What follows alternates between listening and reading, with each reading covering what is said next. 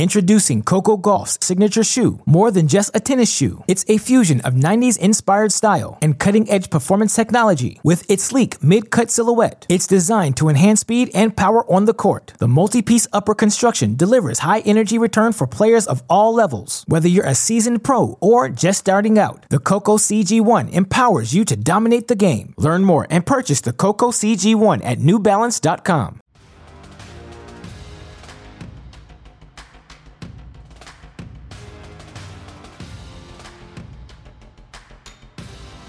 Hello, everybody, and welcome to another episode of Tennis Channel Inside In on the Tennis Channel Podcast Network. Mitch Michaels from the Santa Monica studios. We are joined this week by a veteran in both the world of tennis and also the sports broadcasting industry. She's worked for a lot of different networks. She was in a, a great tennis player at Duke back in her day and is continuing on in being involved in the sport, being involved with athletes, host of a new podcast. We're going to get into a lot of it. Prim Siripipat, thank you so much for joining the show.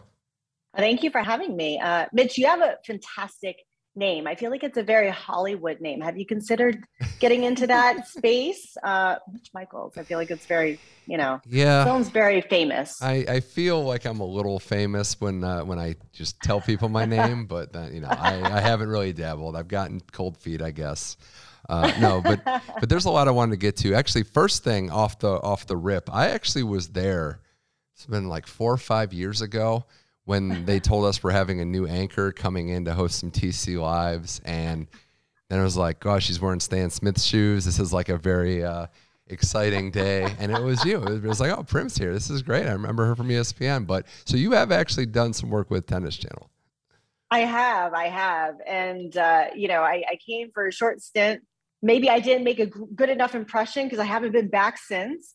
Um, no, that was that was it was so much fun, and it was you know I think back to that time. I think it was in early 2018 and there was a lot going on during that whole year i was actually about like eight months after leaving espn and what i didn't realize at the time but i was like 12 weeks pregnant oh. when I was doing all that TC Live stuff. So we had two new broadcasters so, then. yeah, yeah, yeah, So anything that went yeah. awry, I'm really just going to blame it on Duke, right. our first one. So if there's anything that went wrong, I'm just blaming it on Wait, the baby. So your your your child's name is Duke. It is. Okay. Wow. Are you going to hold that against no, me? no, no, we're no. I just I had to I had to double check to make sure we know where the loyalties lie. Uh, no, and, and that and at that time in particular, uh, it was before we kind of expanded and exploded. It was the bare bones time of the smaller studio. Now it's a lot different, obviously. But your origin story, I had to start here. You're born in Mexico, Missouri. I'm probably the only person in this building that knows where that is. Yeah. Do you know where it is? I like, do. Like... I, I went to school in St. Louis, uh, Midwest oh. guy originally. Uh, and I know yeah. the I know the famous NBA coach that's actually from there too. Don't know him personally, but I know that backstory as well. Yes, people often say home of Prim Siripipat and then Ty Lue comes second. Yeah. I just want to clarify yeah, that. We're, we're um, but other than Steve Weissman, he does not know geographically where specifically Mexico, Missouri is, but he would be the other person in the building that would probably know. Right. Actually, Nick Monroe Okay. Nick Monroe, because him and I actually grew up competing against one another in M- Missouri Valley. So okay, might, there might be a few others in the yeah, building. I've done a few podcasts. I've talked to Steve, obviously, but Nick's great as well. Still, still out there loving uh, to compete. And the best thing about yeah. Nick, the best thing about Nick is that everybody loves him. Like you can judge someone's character by how the rest yes. of how your coworkers feel about you, and you know he's got top American men just lining up to play doubles with him. Yes, yes. Uh, he, I've known him now was since we were, I think, 10 years old. And he, I can't remember what town specifically he's from, but we would always run into each other at all the Missouri Valley Valley Junior tournaments. So he, he's just a fantastic, not only a fantastic doubles player and athlete, but just a fantastic human being too. So you spent the first 12 years of your life in the Midwest before you kind of relocated down south. Was that I did. Do you still feel like you're a Midwesterner at heart? Like what was that experience like before you before you were, you know, getting into big time tennis? Yeah, I feel like the Northeast is starting to trump all of my mild traits that I developed in the Midwest. Now, having lived in the Manhattan, New Jersey mm-hmm. area over the, since 2017, but yeah, I, I feel like I have roots in so many different places. You know, I grew up in Mexico, Missouri, obviously for the first 12 years. And then I have some roots in Florida, which is where I moved to to attend the tennis academy, Saddlebrook, when I was 12 years old. Then I, I spent some time in South in North Carolina, college, also worked out of there, Miami. Then I moved up to the Northeast. So I've been up here in the Northeast for the past 10 years or so. So I've got a little bit of everything in me at this point. Was there any like tennis in your family at all before you got involved? Like, was it a, a fun sport for the family? Did you just kind of fall in love with it on your own? How did that develop? Yeah, so my my both of my parents played. They started when probably in their 30s, early 30s maybe. And my brother is 5 years older. My brother Nick is 5 years older. Mm-hmm. So everybody started playing before I did. And naturally as the baby of the family, I just ended up picking it up earlier before anybody else. So I had a lot of go a lot of things kind of going for me because I started younger than the rest of my family. So I started at 7 years old. I mean, seven was when you started. That's kind of, I mean, that's kind of late, like for when you hear some of these prodigy stories. So start at seven. Yes. By 12, you're already, you're already gone. You're gone from home. So I guess mm-hmm. quickly did you realize, okay, I'm pretty elite at this. Like this is, I'm, I'm a little better than my peers, the other kids in the neighborhood. Yes, we probably knew fairly early. I had, I had good footwork. I mm-hmm. also was a dancer and I uh, did ballet seriously for the first several years between seven and 12. So it was kind of between tennis and ballet by the time I reached 12 years old. Um, and so, yeah, I think, I think I picked it up pretty quickly. And a lot of people in my small town noticed that. So by the time I was around nine and 10 years old, I had at that point beaten everybody on the women's high school tennis game. So at that point, yeah, yeah okay. at that point, my dad was like, okay, we might be on to something. And now we're starting to have less people to train with. And, and by the time I was around nine years old, I had started playing year round rather than just seasonally. And we were driving an hour after school, five or six, five days a week. And that just ended up being so much, not only for me, but also my parents. And so at that point, we're like, we need to start figuring out maybe some other options. And so that's when the tennis academy experience uh, came into play it's just so fascinating because you say ballet and footwork and that professional uh, boxer Lomachenko who does like basically ballroom dancing and he's got the best footwork in boxing. So there's something there. Uh, maybe, maybe a stigma on the men's side we got to work to cut down because it definitely helps him. But at 12 years old, did you consciously say like, okay, full steam ahead, I'm, I'm going to move to Florida? Was there, I'm going to imagine that, you know, you're close with your family and it's tough to leave home at any age, let alone before you're even a teenager. Yeah, that's such a good question.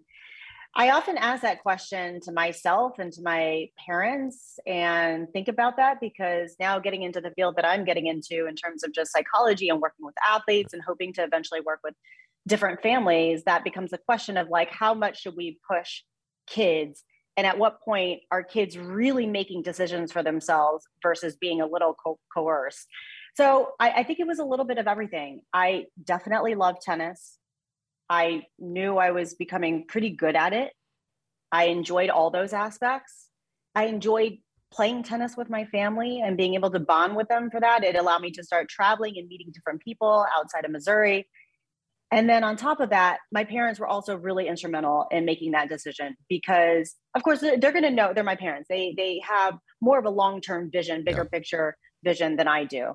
And so I, I would have to say it was a combination of everything but it didn't necessarily it wasn't an easy one. I didn't necessarily want to leave home but at 12 years old I think it's really hard to kind of recognize a sacrifice mm-hmm. that comes along with that. Like you know the sacrifice of okay this is i'm going to lose a little bit of my childhood or a lot of my childhood in order to pursue this passion. Did you feel like on the first couple days did you remember feeling homesick at all or like any regrets in uh, the early going? several months. Several try months. several months. Oh. yeah yeah and i'm i'm i'm kind of a homebody in the sense of i get really really attached to relationships. I love home i love my friends i love familiarity. So the first several months were really hard. Mm, and yeah. it was a really good lesson though because i went from coming from a small town midwest everybody knows everybody everybody knows my family being very well accepted having a good base of friends and then at 12 years old, here I am in Tampa, Florida, and I'm having to adjust to not one, but two schools because I went to a public school in the morning and then in the afternoon i would go to the tennis academy. So but but they did they hadn't established a middle school yet.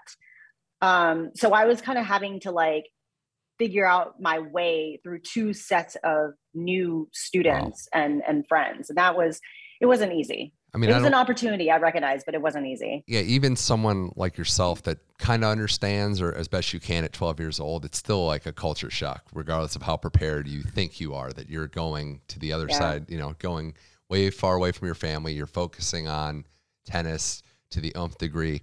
When you get to Saddlebrook, did you realize? Because you can run through the list of players like Roddick, Fish, Capriati, Hingis, all these names did you know who they were or did you just see them play like wow this is a step up well the funny thing is if you think about it they weren't who they were yeah. at 12 years old or i should say they were always who they were but they weren't who we who they are today as we know them like andy yeah. roddick at 12 years old wasn't the 2003 grand slam champion yeah. and Mardy Fish had not yet reached his heights we were all just kind of like figuring our way out as junior tennis players. Now, by the time I got there, the one person who had already reached her height was Jennifer Capriati.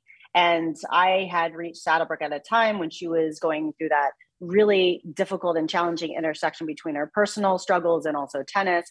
So that was really interesting to kind of uh, uh, come enter Saddlebrook into that picture. And then by the time Martina Hingis um, came back to Saddlebrook to train, she was number one in the world at that point. But but Mardy and, and Andy, they were yeah. still they were still little munchkins like I was. yeah, and especially if you listen to Andy talk, he's like I didn't grow at all until I was like an older teenager. So in a literal no. sense, a little munchkin. Uh, Martina Hingis would be the one though. You think like people are going to gloss over or maybe not understand the older we get how dominant she was. Like this is 200 weeks, I think, at number one. Like if you obviously the Williams sisters are in a class of their own and you have certain players. But what Martina Hingis did in singles, it wasn't the longest run, but it was as dominant as anyone in, in that decade for sure. And I think, yeah, you're exactly right. And I think that the reason why she kind of flies under the radar a little bit is because she wasn't necessarily the most overwhelming and most powerful player. She's and she's also not physically that overwhelming either. I mean, she's like mm-hmm. maybe five eight, which is still pretty tall, and she's really strong. But compared to the players that we see today that are six feet yeah. tall and and uh, you know extremely muscular, extremely fast. Right. But yeah, I mean, Martina was like all of five eight, and she didn't hit the ball that hard. Yeah, no. but she could adjust her pace when she needed to. So she was playing some of the biggest hitters like Capriati or Davenport or whoever it was. She could match their pace, but she was just really good at. I just remember playing her, yeah, playing with her and her mom Melanie, and she would have us do like these unique drills where we were sitting in no man's land between the service line and, and the baseline. And uh, she would have us hit open stance, and we would just work on angles for like a whole hour, like not even normal baseline strokes, just angles the whole time. But that's what Martina was really good at. So getting getting to hit with Martina and Capriati and I guess the guys too, but you felt pretty comfortable, is that right? Like you were pretty confident in yourself, like you knew it was a good a good breeding ground for young talent, but you considered yourself an equal? Hmm. I mean, at that moment, there's always that insecurity mm-hmm. and that moment of shock because especially with Jennifer and Martina, by the right. time I started playing with them, they were both at number one in the world at that point. Yeah. With with Mardy and Andy, it was a little different. Um, oh, I I just uh, released our episode with with Andy, and I mentioned in the interview, I was like, "Listen, this is going to sound so ridiculous. This is no offense to you, but the fact, you know, I'm a year and a half older than you. So when I was like 13 and I was training with you, I was like." Dude, uh, why am I on the court with this little kid like every single day? You're like, I don't see it. You're like, yeah. I just didn't see it. Yeah, yeah. it was uh, such an obnoxious statement now coming out of my mouth. Former U.S. Open champ that I'm talking about. But with regards to Martina and Jennifer, I had a huge imposter syndrome. And I don't even know if you can call it imposter syndrome because I hadn't even reached that, even close to that level. Um, so no, it wasn't necessarily, I didn't have the, the thought of, hey, this is where I'm supposed to belong, mm-hmm. even though in my head, I knew this is where I want to go. But when you you have these little stepping stones um, throughout your athletic journey where you're like, oh my gosh, I can't believe I'm actually next to this person and hitting with them, somebody that I've watched on TV for so long. Introducing Coco Gauff's signature shoe, more than just a tennis shoe. It's a fusion of 90s inspired style and cutting edge performance technology with its sleek mid cut silhouette. It's designed to enhance speed and power on the court. The multi piece upper construction delivers high energy return for players of all levels. Whether you're a seasoned pro or just starting out, the Coco CG1 empowers you to dominate the game. Learn more and purchase the Coco CG1 at newbalance.com. Prim Siripipat here on Tennis Channel Inside In. Well, you know, from that moment of going down there, developing your game, you got to travel the circuit and really play experience, play competitive tennis at that level. What was being almost like a full time? It is a full time job, but a junior player. What was it like traveling, going to these events, playing with and against the best players in the country? You know, it, it was both fun. It was also really, really hard. I think it's also, you know, when you take it to the the collegiate level too, being a student athlete, is such a wonderful opportunity and privilege, but it's also really, really hard. Mm-hmm. You know, it is a full time job, and um, yeah, I think that depending on who you ask, they'll they'll say it's the best thing in the world, and then maybe you'll hear from other athletes. I mean, I would say I would probably fall into that that side of the spectrum where it's it does it takes it takes a toll on yeah. your your overall well-being you know your physical health it, it's also a huge sacrifice from not just the athlete but also the the family as well logistically practically psychologically financially so it was both fun but also you know it, it was really hard Right. because you're at that level where in the junior level everyone's competing for the same thing like it's cutthroat in a lot of ways because everybody wants to go pro or at the very least to a big time college and there's you know doing the math there's not spots for everybody. So when you see when at least when i see from the outside how crazy it can get at times it's understanding it's like okay these are these are desperate people that have given their all their life to a, to a dream that unfortunately the way the world works not everybody can achieve that. Yeah. Now, now during my era i will have to say that that question could go to do two of my different experiences because mm-hmm Saddlebrook is one experience, and then my tennis and junior experience is one yeah. because not all not all of my peers, at least from that era, right. went to a tennis academy. Some of them went continued to go to their regular schools and stayed with their families, and they had access to, you know, um, local programs, and they were able to get reach a top ten national ranking and and a D one yeah. athletic scholarship without having mm. to uproot the family and go all the way to tennis academy. But my experience with regards to the tennis tennis academy was it was it was just really intense. It was awesome. It made me into who i am today. It was such a great opportunity. I learned a lot from it. Nobody well i don't want to say nobody can beat my work ethic but my work ethic is unparalleled and and in the top you know 10% if you will Right. But uh, but you know, it was it was still pretty intense though. That's the value. I mean, that's what you just said is probably my favorite value of sports is just developing consistency, a work ethic, and just you might not be a professional at at, uh, at any sport, but you're able to work hard because you were taught those things and learn the fundamentals of hard work. Was in, in that regard, in that same regard, was college always the plan for you? I know you ended up at Duke and it ended up being where you kind of got your launching pad into other things. But did you always dream of going to college? No, I think I did. But I think the bigger dream, I think once you hit that trajectory, everybody always talks about going pro. Like if you're headed down this route, mm-hmm. especially when you're spending eight hours on the court by the time you're eight years old, you're not just talking college. I mean, mm-hmm. I think there's always the aspiration of at least turning, trying to turn pro. And then the college route has to be, I hate to say it, but almost like a plan B. But that was just like the culture that I grew up in. I think it's actually even more intense today where, you know, kids are specializing at a much younger age yeah. and by six or seven years old they're declaring yeah i want to be an nfl mm. player i want to be a professional tennis player so i, I did um, i would say by the time i was 16 years old that's when things really started to I really had to have some conversation with, with, my parents, but my parents wanted me to put education first. So I got really lucky about having those ro- role models and really yeah. pushing me towards that. If I had a different set of parents, there's a good chance I might have skipped college to try to go pro. I would I would agree with what you just said about specialization being an issue in terms of just kids kind of declaring they want to do this at a, at a way too young age, in my opinion. I do think though that college, the level has gotten collectively better in a lot of sports, tennis being one of them, to where you can go to school and still have your pro dreams at least be amplified enough to have that opportunity. You can you can go down the list in a lot of different sports, but I think tennis falls into that of the level's gotten good. There are good college players that are making living on tour and, and winning. So I think that at least is a positive going forward.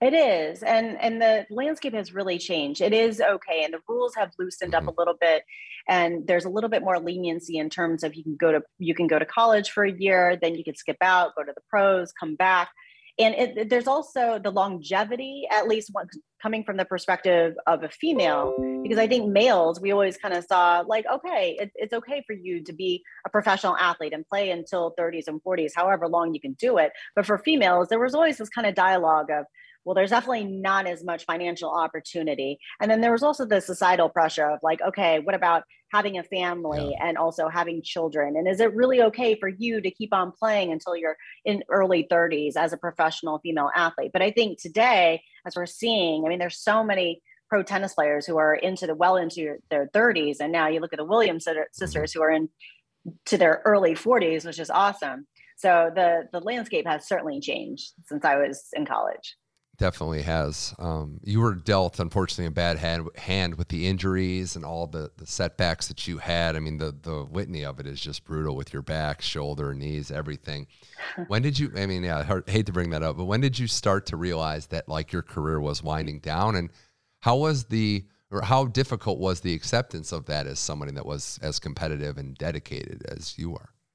Yeah, you know, my shoulder and my knees started bothering me, ironically, around the time that I started playing training with Jennifer Capriati. And that was around 15 years mm-hmm. old. But the difference is at 15, those injuries, they just kind of go away. But by the time I was around a sophomore at Duke, that's when they really started coming back in full force. And I just couldn't shake them. So the, I would say the summer of my sophomore year, I remember staying in Durham, North Carolina to try to push through these injuries, do PT for six to eight weeks, they just weren't going away. And so that's kind of like the last resort of like, okay, you do PT for about six weeks, eight weeks, and then we'll see what happens. And you know, if that doesn't work out, mm. operation is the next the next step. And so by August, I had to have three consecutive surgeries to my shoulder and and both knees. I was out for that entire year. So at that point, I really started planning for life after tennis. Were you able to kind of? I mean, I know there's like a grief would be a way to put it, but were you able to kind of get in that frame of mind quickly? Was it a process? Is it something you still kind of struggle with? Because I know athletes yeah. consider themselves athletes. Like that's people that work in TV call matches for 40 years. They're they're athletes because of what that's how they identify. It took me a really long time, Mitch. Uh, I would say it took me had you asked me that at 30 years old my my my answer would have been very different. I would have said yeah i moved on. Now at 41 years old and having much better context over my experience and being much more truthful with myself i would say it probably took about 10 years before i was really really able to let go and fully understand everything that i was going through much of it has to do with just how my my lack of coping skills my lack of emotional awareness about myself. And also honestly like on the surface from a vocational and professional perspective i immediately transitioned and began my career in broadcasting right after college at 22 years old. But on emotional level i didn't know how to process everything that i was feeling and also process the fact that i had just dedicated literally my entire childhood to this thing and i had nothing to show for it other than maybe like a scholarship and a couple wins. And to me it was hard for me to really justify as like oh was that really enough especially knowing that my family had made such a sacrifice.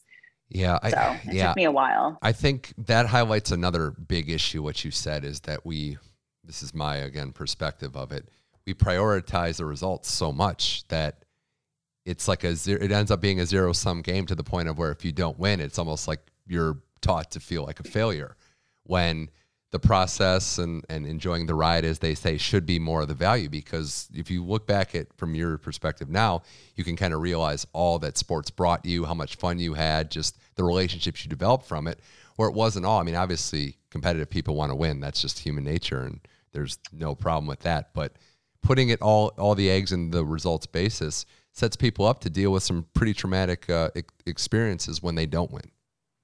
It does. And also when you're talking about retirement too, not everybody, most everybody is not going to go out the way they want. Mm-hmm. You know, it most of the time it's not always going to be voluntary. It's it's going to be an involuntary retirement and it's going to be out of necessity really mm-hmm. and or even injury.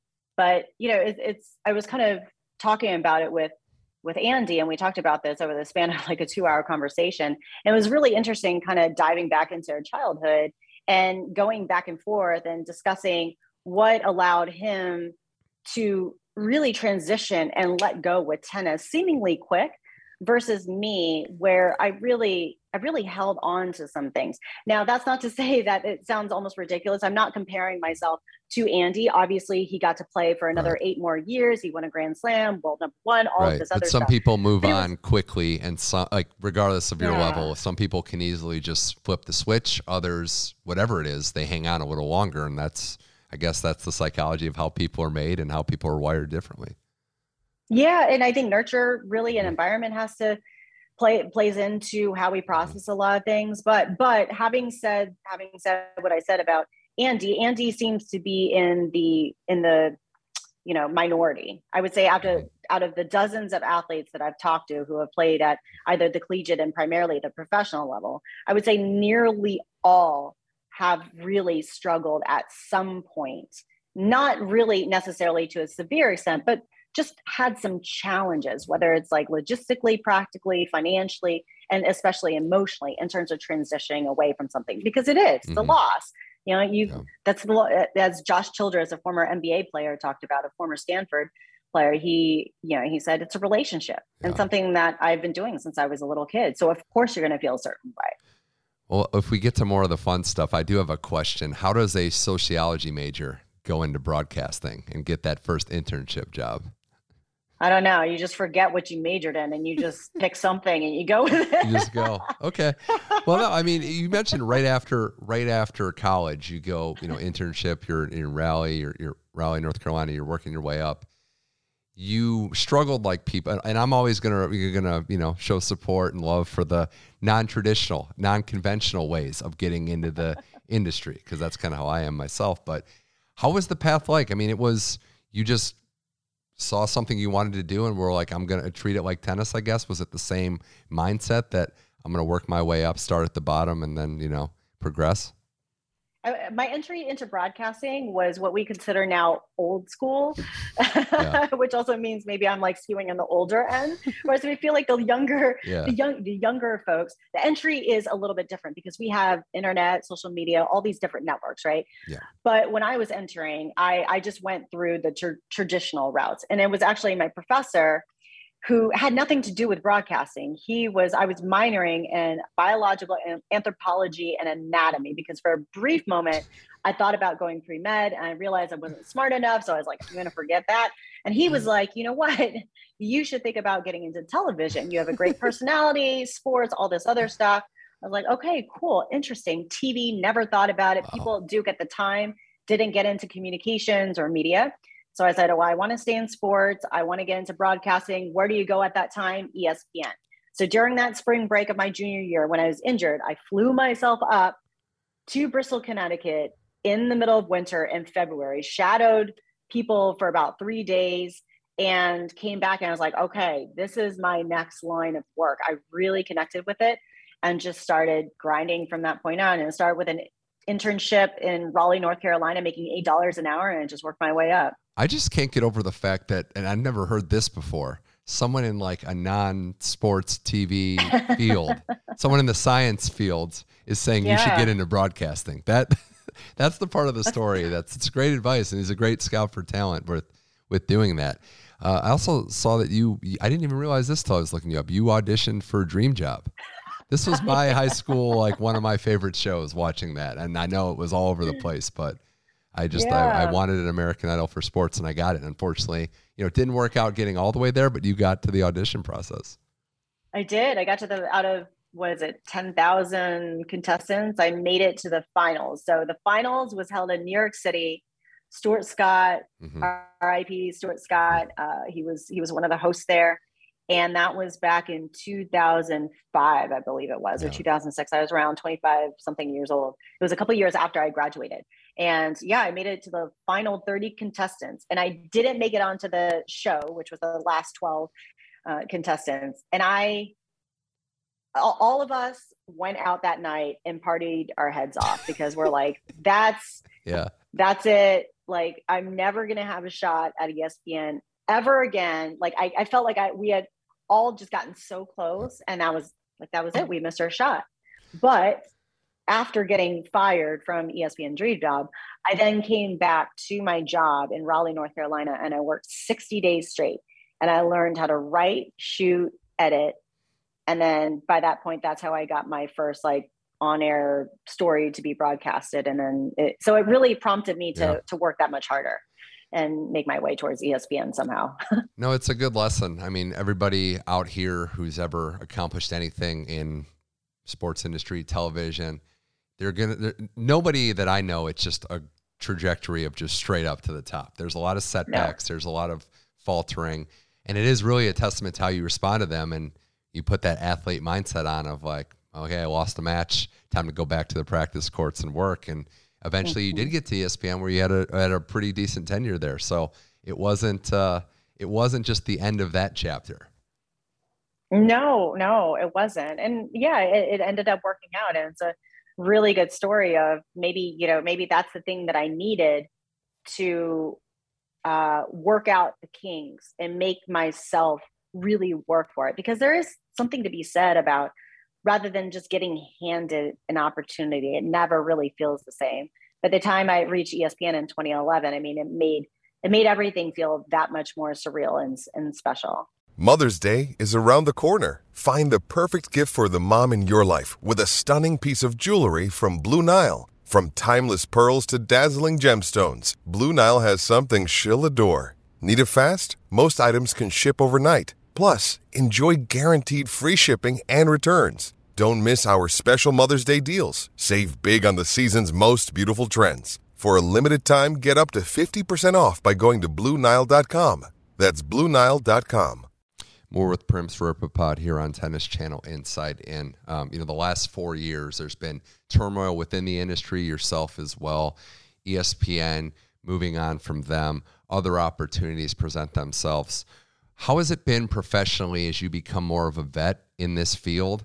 kind of finding your footing, dealing with, you know, job opportunities, jobs being taken away, becoming, you know, I guess kind of staying um, relevance one way to put it, but just staying active and staying in the game. Yeah.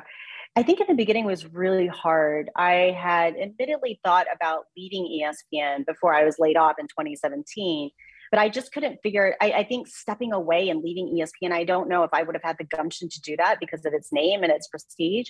But uh, you know, long story short, since then in 2017, it's been five years, and I am I am incredibly happy. I've been able to find a much better balance in terms of my life, in terms of professional, vocational, academic, family, personal, and all these things. Yeah. And so I think what allowed me to do that was really finding this next this next career of mine. So, you know, I would say, I think it was shortly after that I decided to go back to school, and I've been thinking about going back to school since 2015, and I left ESPN in 2017. Yeah. So I've been thinking about it for a really long time. I got my master's in education, educational school and counseling psychology. And then after that, I got a taste of it. And then once I figured out my aspirations and my goals, I realized I needed yeah. to go back and get my PhD. So then that's when I finally pulled the pulled the plug or um, to t- decide to take that next step and pursue my PhD in counseling psychology. So I right. am now going to be a third year doc student next year. Wow. So yeah just just moving right through i mean and, and adapting to you know i guess following another passion but also just rolling with the punches and, and keeping it going i do have to bring up though because it was one of my favorite it's probably one of the best things of yours on media that i've seen but in 2019 at the us open when you sat down with kobe bryant and talked to him or yeah. the U.S. Open desk. And I know it's it's got a different, you know, unfortunate weight after his passing. But what I just remember about that is just how the conversation was all over the place in a good way. Like it involved tennis, it involved family, it involved just having passions. I guess I, one of the things. I mean, obviously it was tragic what happened, but I felt that we were robbed of also him in that post retirement part of his life yeah. because he wasn't a guy that was like that when he was playing. But hearing him and hearing you interview him and, and doing a great job with that, get him to talk about interests, his family, and just another sport that he was kind of falling in love with himself. I just wanted to bring that up as well. And If you had any memories of talking to Kobe and and that experience of getting to interview one of the game's greats. Yeah, thank you for bringing that up. And you know, he's such a he's such a he's kind of like a, a muse, a piece of art, somebody that that always intrigued a lot of people, even people beyond the, the sports landscape. You know, he's so smart, not just, and as we learn, not just on the basketball court, but beyond as well. And I think what made that conversation so different is because if there's anybody that was really on the path towards almost, I don't want to say perfecting, but really, really executing and taking advantage of his transition from sport, it was Kobe. And he was doing it in such unique ways. And I think what made that conversation so special was I I saw him soften. I think a lot of us saw him saw him soften. Some of it comes with age, some of it comes from leaving basketball. I think a lot of it has to do with family mm-hmm. and having young girls too. That will always soften you. Just having children in general, but also specifically young girls. And I think that that's what I have wanted and I did ask him questions about like, "Hey, would you have done this? Would you have done this project, this book, this documentary had it not been for being a father and being a father of you know four girls. And he said outright no. Mm-hmm. and um, you know i i remember after that interview we i think we i somehow tweeted the video out with him and mentioned something about how great it was to sit down with him. And he actually followed me back on on twitter. And it was yeah it sounds so like superficial but getting the follow for him, I was like, oh my gosh, I he's the one person that I would have yeah. loved to have sat down with. And I sent him a message, a direct a DM, and I was like, hey, I know you're really busy. It was really great talking to you. And I mentioned like my show and all this other stuff, but obviously we were never yeah. able to connect because a few months later, mm-hmm. um, you know, he passed in the helicopter crash. But yeah, that was a special that was a special moment. If there's anybody that I wish I could have interviewed, it would have been him right? It's, I mean, again, super tragic, and and you just you think about how he was becoming or he was, and it would have been better to see him be that roadmap for post sports life because he was already killing it in such a short amount of time with his interests, what he was doing. Um, and then also, yeah, like the the perspectives and how things change, and it's, you know, it's a good lesson to just maximize your minutes, as they say, because you don't really know how long you have, and the fact that he was able to in his show yeah. in his short post pro basketball career able to accomplish so much. It was uh, it was good to see. No, I had to I had to bring that up because I was I mean I was following everything he did tennis wise, just that he was at the U.S. Open and you know doing the rounds, did the rounds with us, ESPN, you guys as well. It was uh, it was good to see him involved in tennis. Yeah, yeah, that was a really good moment. Um, that was a fun time. That was the U.S. Open right before the pandemic hit as mm-hmm. well. And I'm sure all of us remember that, and and the Indian Wells leading up to it, and you know March 11th and all sports shutting down. It was just kind of the yeah, it was just like the beginning of a crazy three years. how much fun and how interesting have you found the current project, the Next Chapter podcast, and dealing with the psychology side maybe more so than the sports side? This is the this is you know timing is everything. This is the time to do it. We have a, a new breed of athlete that are speaking up and and understanding it's okay to you know ask questions and get help but how rewarding has it been to be able to facilitate these conversations that deal more on the psychology side? It's so rewarding. I mean it's the thing that gets me up every single day. And that's not to say that my family or my kids don't get me up but i'm somebody that's really moved by my career aspirations and the impact that i can have beyond my immediate circle. And honestly like you know as you mentioned like the time is right I actually came out with this podcast called Inside Out in 2015 at ESPN, and it was ESPN's first ever sports psychology podcast. And the landscape, in addition to me being too green and too early, but the landscape was just way too green. And so we we squashed it after about a year. Then comes Second Life, my docu- documentary of me doing my professional tennis comeback around 2017 after I left ESPN. That was kind of like one iteration. And then around 20, 19 or 2020 is when 2019 is when we launched the next mm-hmm. chapter. So, you know, it's been it's had multiple versions and iterations really since 2015 and it's evolved with my progression too not only as a professional but also in, in, media personality but also as a person as well and now after having you know i just completed my second master's. I'm getting a master's en route to the phd so if i really wanted to i could quit now and just become a licensed mental health counselor but i'm going to keep going so i can become a psychologist. So really i think the most the coolest thing is really integrating all the things that I'm learning in the in the academic sphere and then bringing it back to the media space and now sitting down with these athletes is tremendously rewarding and fascinating and I I agree with you I don't think it could have happened at a better time. Well, we still got a couple years before we call you doctor on occasion so You do. Yeah, so not not officially yet. Uh, and, and, I just wanted to kind of circle back and, and talk about how things do come full circle. Did you have any reaction, like thoughts in the moment when the Mardy Fish story was coming out on Netflix, having known him and maybe had more of an inside perspective of what he was going through, but also maybe not knowing everything until the story came out? Yeah, I don't think I knew.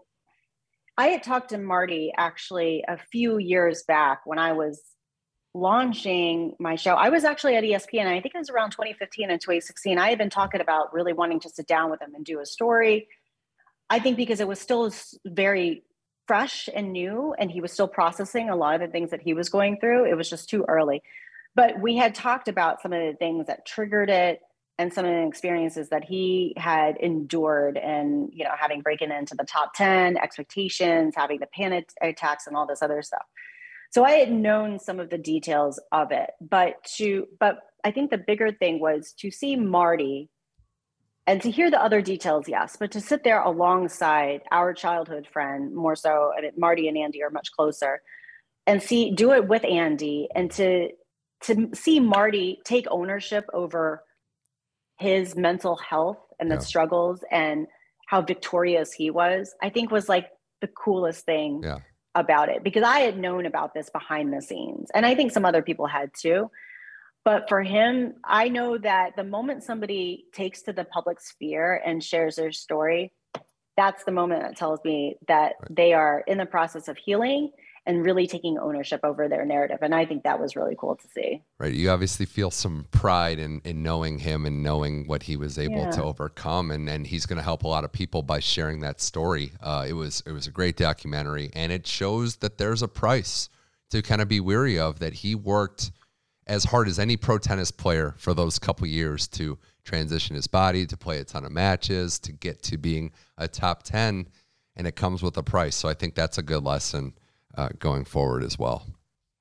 Yeah, it is. Yeah. I mean, the, the athlete population is, is while everybody seems very, uh, you know, strong and powerful and infallible. That is not the case. These are not superheroes, even though they oftentimes seem like they, they are, but they're not superheroes. They're human just like the rest of us. So if you look at the current crop of players and the current group of, you know, the top tennis players, do you like this? I guess like where the game is going, like where some trends are going. Obviously, we mentioned athletes speaking out, but in terms of maybe training or, you know, their overuse is always a big thing in tennis What's your current perspective, kind of being a little removed now, of where tennis is in 2022? That's a great question. You know, I think there was a period where we we were still waiting for that next gen to come through. For whatever reason, we just hit kind of like a there was a period of stagnation. It was mm-hmm. almost between like 2015 to like 2020, and I don't maybe that that happened to coincide with some of the greats, including the Williams sisters on the women's side and the big three, big five, whoever you want to include in there on, on the men's side. But I think as they've begun to age and experience some injuries, clearly that's opened the door for so many others. And I also think what's interesting is is that the, the influence of the big three and the Williams sisters now we are beginning to see the people that they inspired. Now they're coming of yeah. age and coming onto the scene, like the Naomi Osaka's of the world. So of yeah. course she's considered maybe a little bit older now, yeah. but I, I, love it. I love the the names that are coming forth. I love the game, the style, the personalities. I'm also really shocked that we're actually starting to see we're we're seeing younger players hit the scene and hit the professional tour which I thought would have been a thing of like the 90s and 80s where we would see maybe like a 14 to 16 yeah. to 18 year old. I thought that was kind of like gone. So it was really interesting that that's that's that's been happening, you know, with the mm-hmm. um uh, especially on the men's side. Now we're seeing it in the French Open, yeah. Coco Gauff. Yeah. With a lot uh, of different names. With training methods uh, and you know just general wellness methods, careers are being extended and it is it, it feels more special when a teenager breaks through now back in yeah. the day not to you know speak down on different generations or anything like that but it was more common i think because careers just weren't lasting longer 30 was like yeah. this mythical age of pro tennis men or women and now it's like they're they're people winning their first big titles and breaking through even just looking at Stan Wawrinka like he didn't really break through until about 30 so I think when a yeah. teenager like an Alcaraz or Holger Rune's in the quarterfinals as well the French Open on the men's side and what Coco Gauff has done. Uh, it, it's good to see these teens and younger people break through. And I should also point out, number one player in the world, Iga Swiatek, is was probably the first person with a sports psychologist that said, "I need to have this as a part mm-hmm. of my mm-hmm. team." And what she's done has kind of directly correlated with making sure that her mental is right before she even steps onto the court.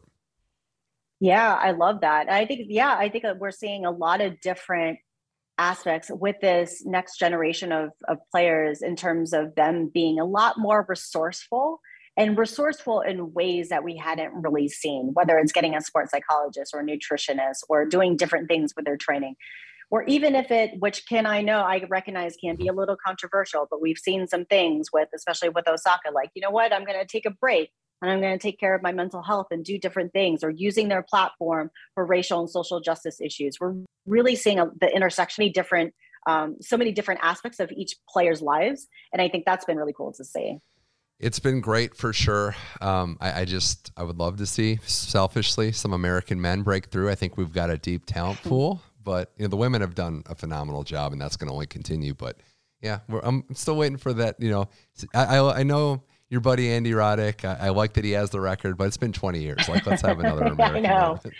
I know. It's been a minute yeah. now. It's been almost, uh, let's see, 2003, he won the US Open. So almost, yeah, it's been over 20 years since a North American man has won a Grand Slam. Mm. It's been a minute. I know it's time. We've been talking about this for a really long time. And I remember when I was, even when I was working at ESPN, you just like somehow asked the same question, like, well, what's happening on the men's side? You know, mm-hmm. Patrick McEnroe or Darren Cahill. Like, what is going on on the men's side where we can see some some bigger names pop into the circle? But I just think it's it's just so competitive. It's it really is. It is. It's such a global game, which is great for the interest and for the sport to be popular worldwide. But when that happens, talent develops in other worlds of the country, so it makes it that much harder mm-hmm. for sure.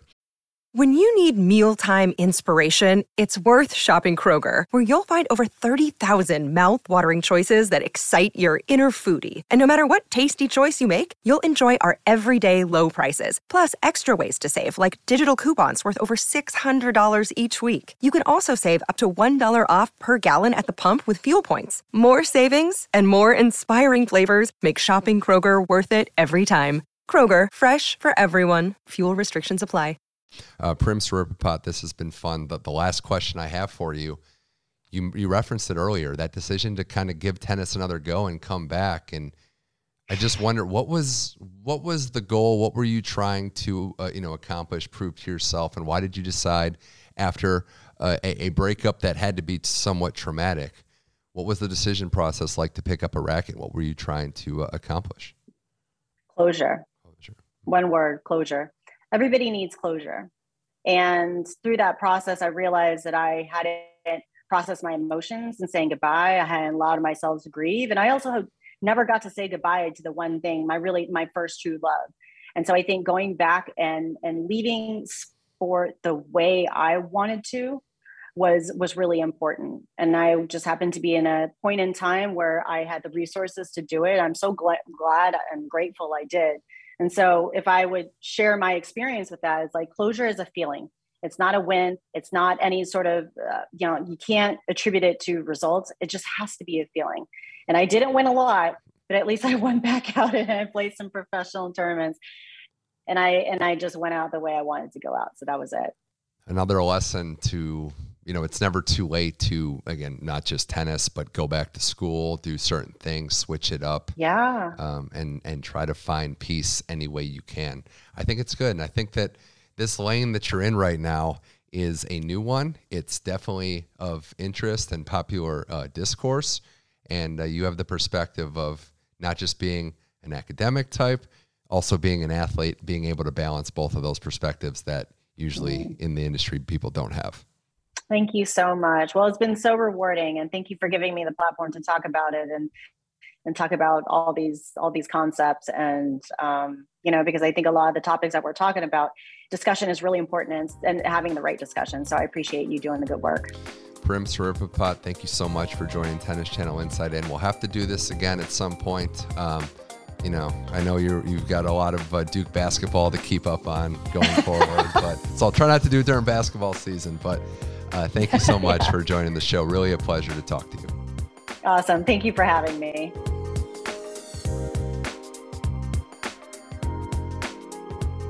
Thank you again to Prim Siripipat for appearing on Tennis Channel Inside In, and make sure you check out her podcast, The Next Chapter with Prim Siripipat, as she explores what happens to an athlete as they embark on a new chapter in their lives, one that no longer involves sport.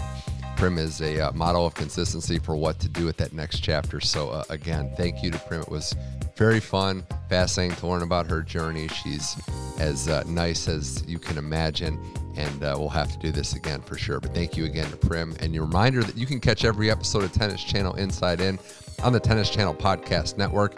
Go to tennis.com slash podcast where you will find the entire catalog of this and every show on our esteemed network.